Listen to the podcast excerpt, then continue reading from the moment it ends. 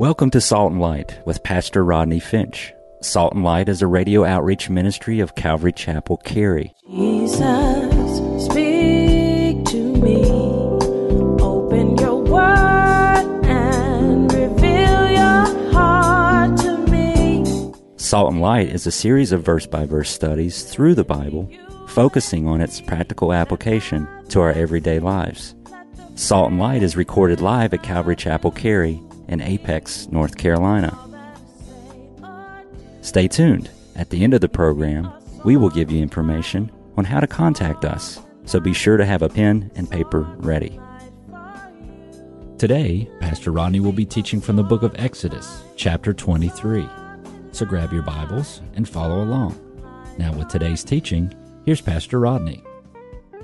So, how can you judge someone else when you are equally even more a recipient of God's grace. You can't. So don't circulate a false report. Grow up. The church needs to grow up and not do that to each other. Don't be so judgmental. Don't be so harsh on other people. We're so harsh. I can't believe they did that. Oh, man. We're so un- unforgiving. The church is so unforgiving. And at the same time, we'll go right to the Lord. Oh, God, forgive me. Yo, out on Saturday night, carrying on Sunday morning. Oh, God. and you leave and you, oh, that feels great. I've been forgiven. I've been washed. I've been cleansed. And I got a new start. And Monday's going to be a new day for me and a new week. And I'm going to walk with God. And you feel all forgiven because God has forgiven you. But because God has forgiven you, you ought to be forgiving. And if you are not forgiving, don't expect God to forgive you. That's all. That's all. If you're going to judge other people, then expect to be judged. If you're going to be merciless to other people, then expect to not receive mercy from God. That's all. Because with the same judgment you judge others, you're going to be judged with. That's the Bible. Amen. That's why, uh, Pastor Rodney, listen, I'm trying to show as much grace as I possibly can. I, I am really, I'm really trying as much as I possibly can. You know why? Because I want grace. Y'all said that like I need it. Y'all like, yes, amen, amen.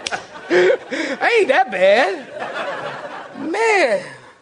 You know, somebody once said this, and I love this little statement here. Somebody once said, There's no greater witness to unbelievers, no greater argument for the existence of God than when we in the body of Christ love each other.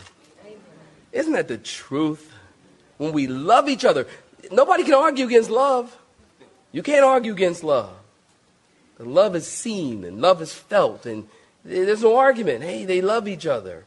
And that's a, that's a witness to the existence and the power of God. Notice in verse 2 and 3.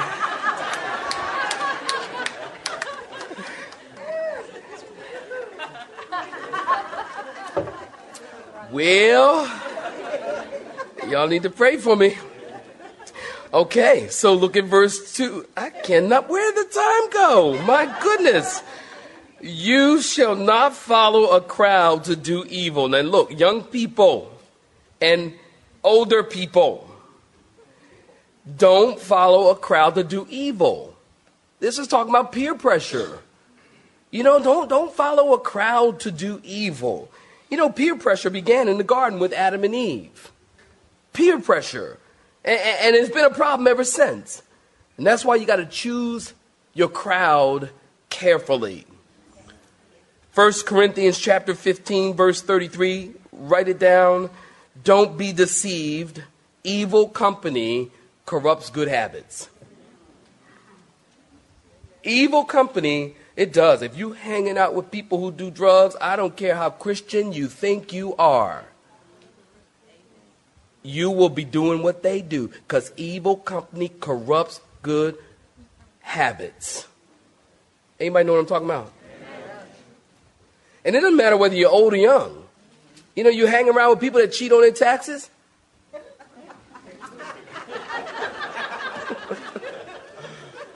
you're going to be cheating on your taxes. That's the truth. You can't escape it. It's inescapable. You will become like the people you hang around. That's why you got to hang around Christian people who love God. I mean, not, not that you can't, you know, I'm never going to talk to an unbeliever. Well, how are they ever going to get saved if you never talk to them? Amen. It just makes sense. But, but, you don't, but you don't want to find yourself fellowshipping with unbelievers. Jesus didn't fellowship, he fellowshiped with the 12. But Jesus was always around tax collectors and sinners and prostitutes and all kinds of people and, and alcoholics and all kinds of people. But Jesus didn't hang out with them. He spent time with them enough to tell them about himself and how they could be saved and how they could be delivered. But he didn't spend a lot of time. He didn't fellowship with them. And don't you, Christian, fellowship with people who are not like you. Find yourself some Christian friends. I know that's a word for somebody here. Find yourself some Christian friends. Your life will be a whole lot easier. I don't know where the time is going.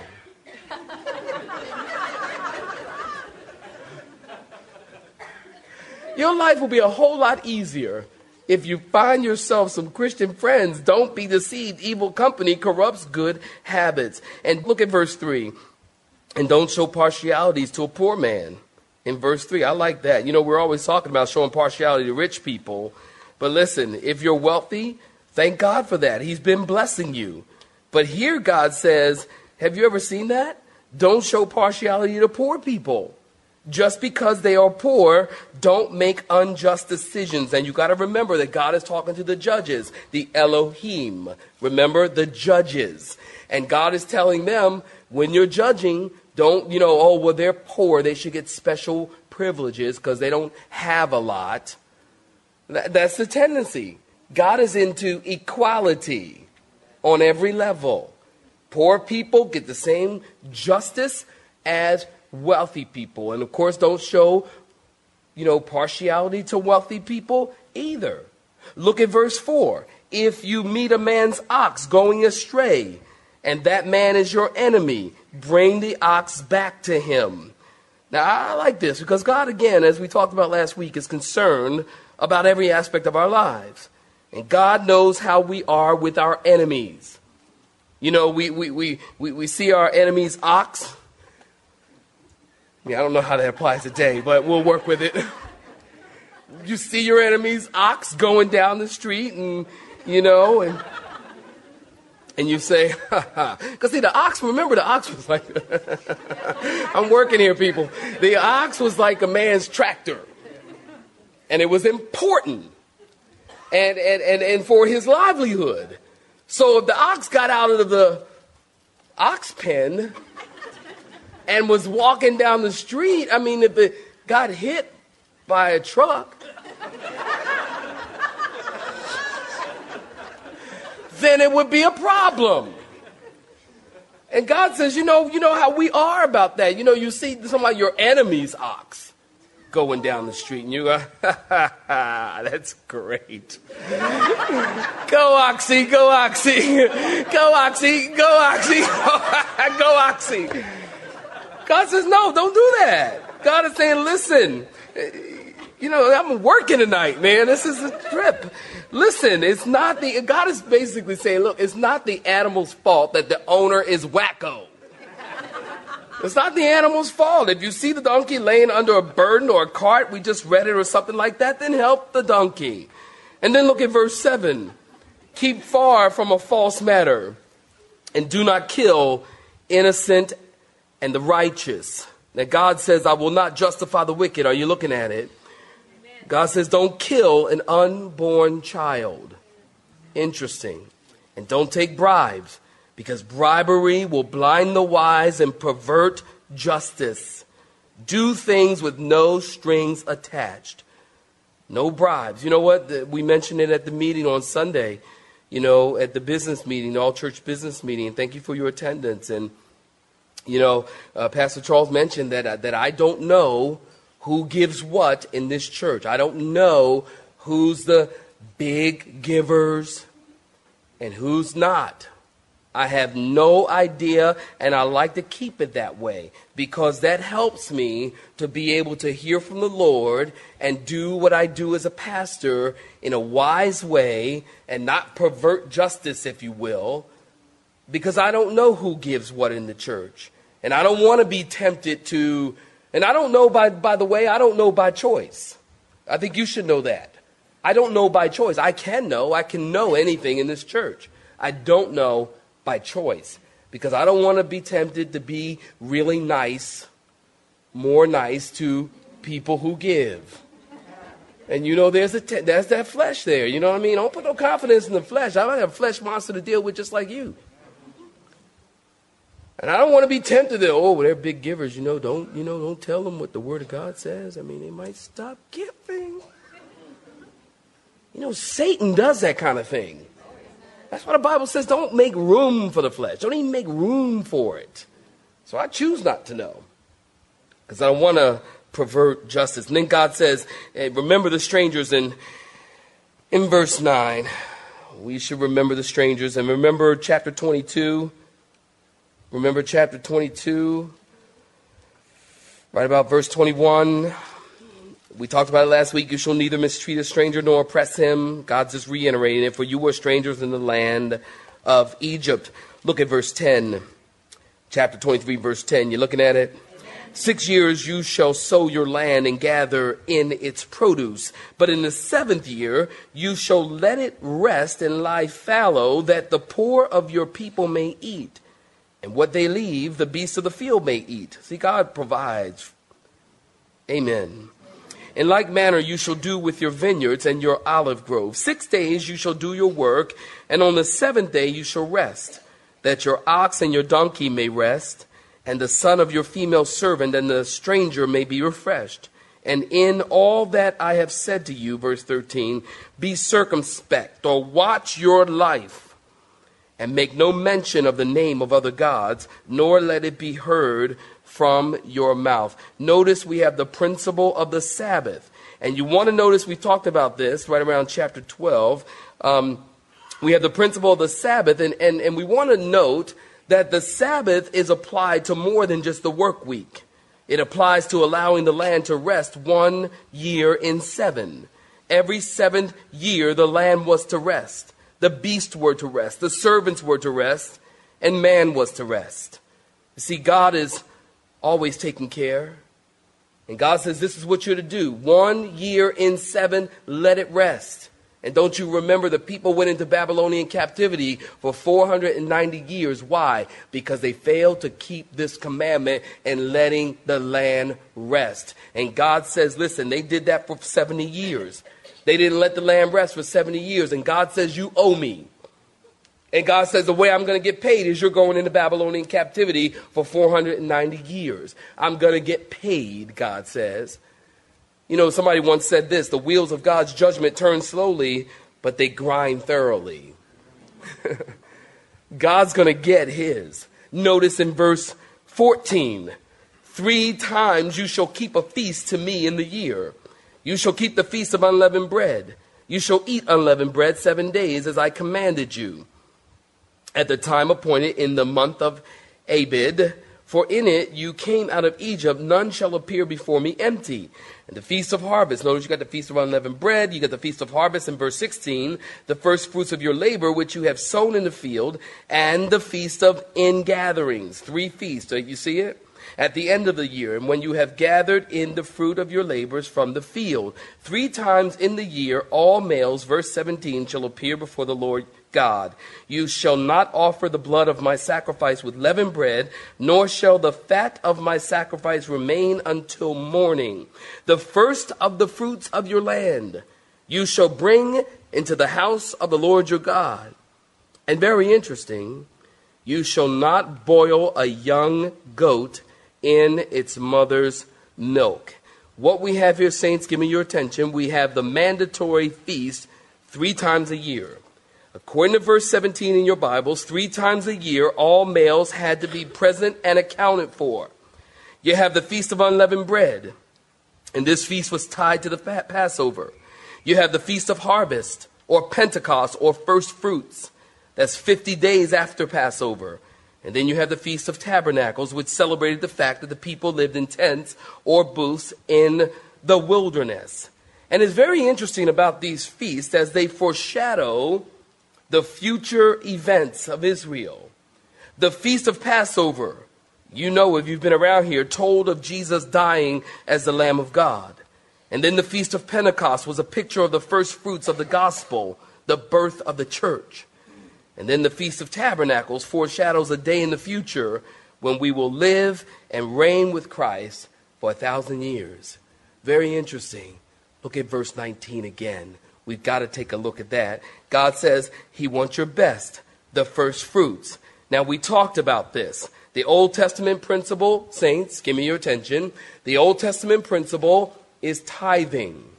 The New Testament principle is not tithing, it's giving. Have you heard that sermon? If not, order. I think you'll find it interesting.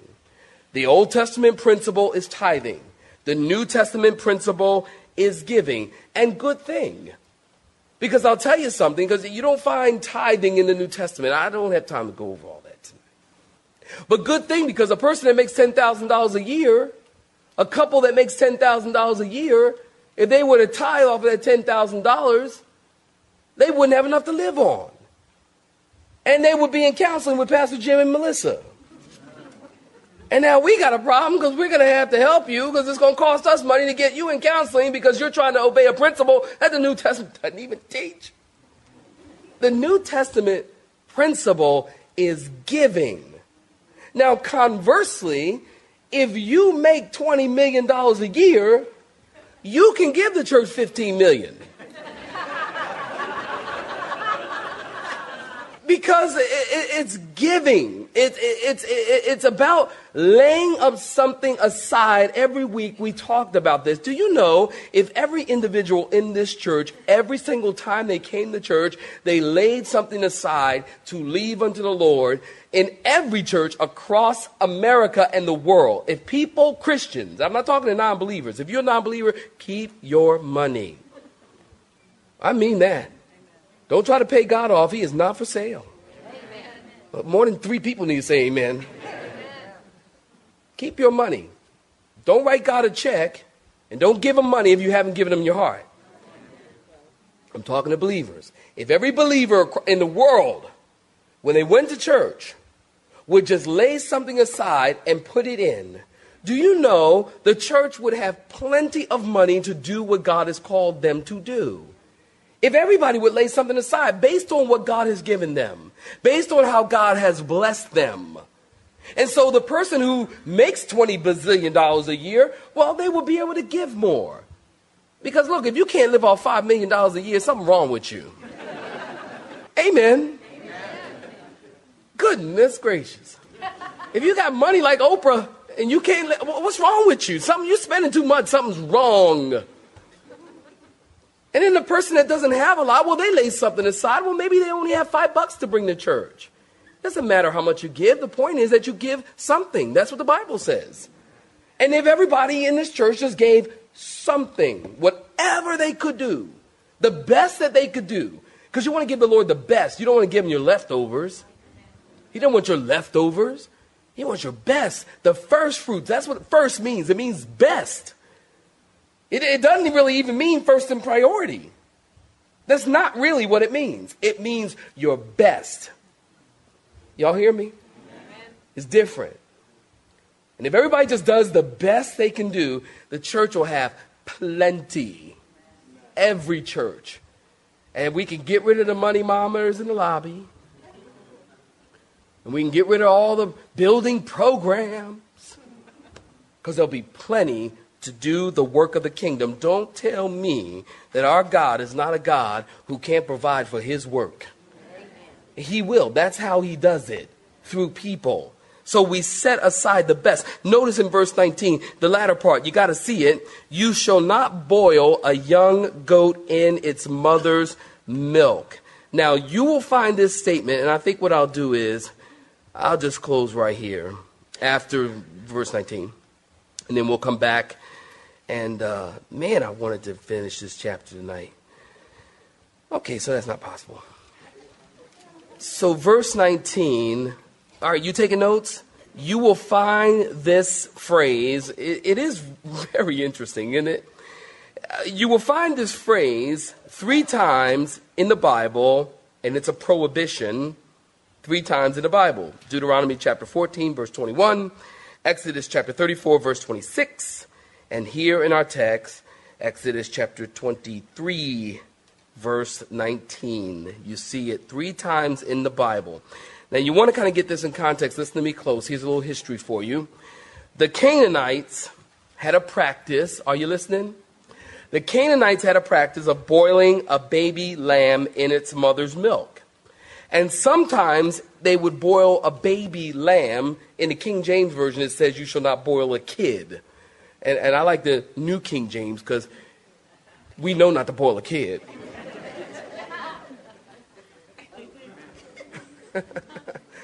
not a goat. And so, this Canaanite practice, they would boil it in its mother's milk, or they would boil it in its mother's blood. And they would use it, say, boil it in its mother's milk for stew, or they would even take it and pour it out on the ground as good luck for harvest. So the Jews today, they look at a verse like this, you shall not boil a young goat in its mother's milk. The Jews today have taken this to be a dietary thing when in fact it really isn't a dietary thing, it's an idolatry thing. Even today in Israel, have you been to Israel with us? You know this. Jews can't mix meat and milk together. Because of this verse, because they believe that the acid in your stomach makes it boil, so you would be boiling a kid, a goat, in milk. This is the Jewish mentality as it relates to this verse. So you can't eat cheese in Israel today. You cannot eat cheese and milk in the same meal because for, they believe that you might be eating meat from mother of whatever and you're eating that meat and you might be boiling that in your stomach. As a matter of fact, get this. When McDonald's wanted to open up in Israel, the Israelis, true story, asked McDonald's to give them the formula for their cheese. And McDonald's said, no, it's a secret.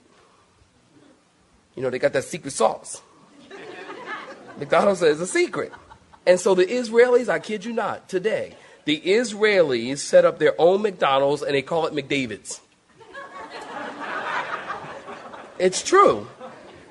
And so, you know, you get two all beef patties, special sauce, lettuce, non dairy cheese, pickles, onions on a sesame seed bun at McDavid's in Israel. I remember being in Israel with a couple of pastors, and and one pastor was dying for it. Calvary pastors, don't, don't travel with them. And Calvary pastors, all right, I'm closing. And Calvary pastor, this Calvary pastor, he wanted a cheeseburger so bad. He's like, I'm dying for a cheeseburger. And so, and, and this was our first trip there. We didn't really know. And it was my first trip there. And, and so he's, he orders like a, a, a cheeseburger. And the waiter about lost his mind he kind of went off, so he had to order. I kid you not, he had to order in one restaurant. We were in that, you know, that area in Ben Yehuda, honey. Remember, we were in that area on my first trip, and we were in this restaurant. And Greg, you remember Ben Yehuda, remember? And uh, we were in this area in this restaurant. We and he ordered the meat at this restaurant, went over to the other restaurant and got some cheese, and then had to put it together but he couldn't eat it in the restaurant we were sitting in because you cannot, it will get you thrown out. Because they believe in this particular verse, you shall not boil a young goat in its mother's milk. God is simply saying, listen, and we'll go over it next week. Don't be like the Canaanites. And don't get in the land. Remember, they're in the, in the wilderness. Are you listening? They're in the wilderness and they're on their way to Canaan land. We'll talk about that next week. You don't want to miss it. And they're going into Canaan land, and God is saying, listen, when you get into the land, don't paganize me. Don't start practicing like the pagans do. Don't get it. We'll talk, read ahead. You'll see some stuff. God doesn't want us to be like the world and being pagan like the world and practicing like the world and bringing the world into the church and making the church one big pagan display. God doesn't want all that. You have been listening to Salt and Light, a radio outreach ministry of Pastor Rodney Finch and Calvary Chapel Cary, located in Apex, North Carolina. Join Pastor Rodney Monday through Friday at this same time. For information regarding service times, you can contact us at 1 800 293 0923. That's 1 800 293 0923. You may listen to today's broadcast in its entirety by visiting the media library on our website at cccary.org.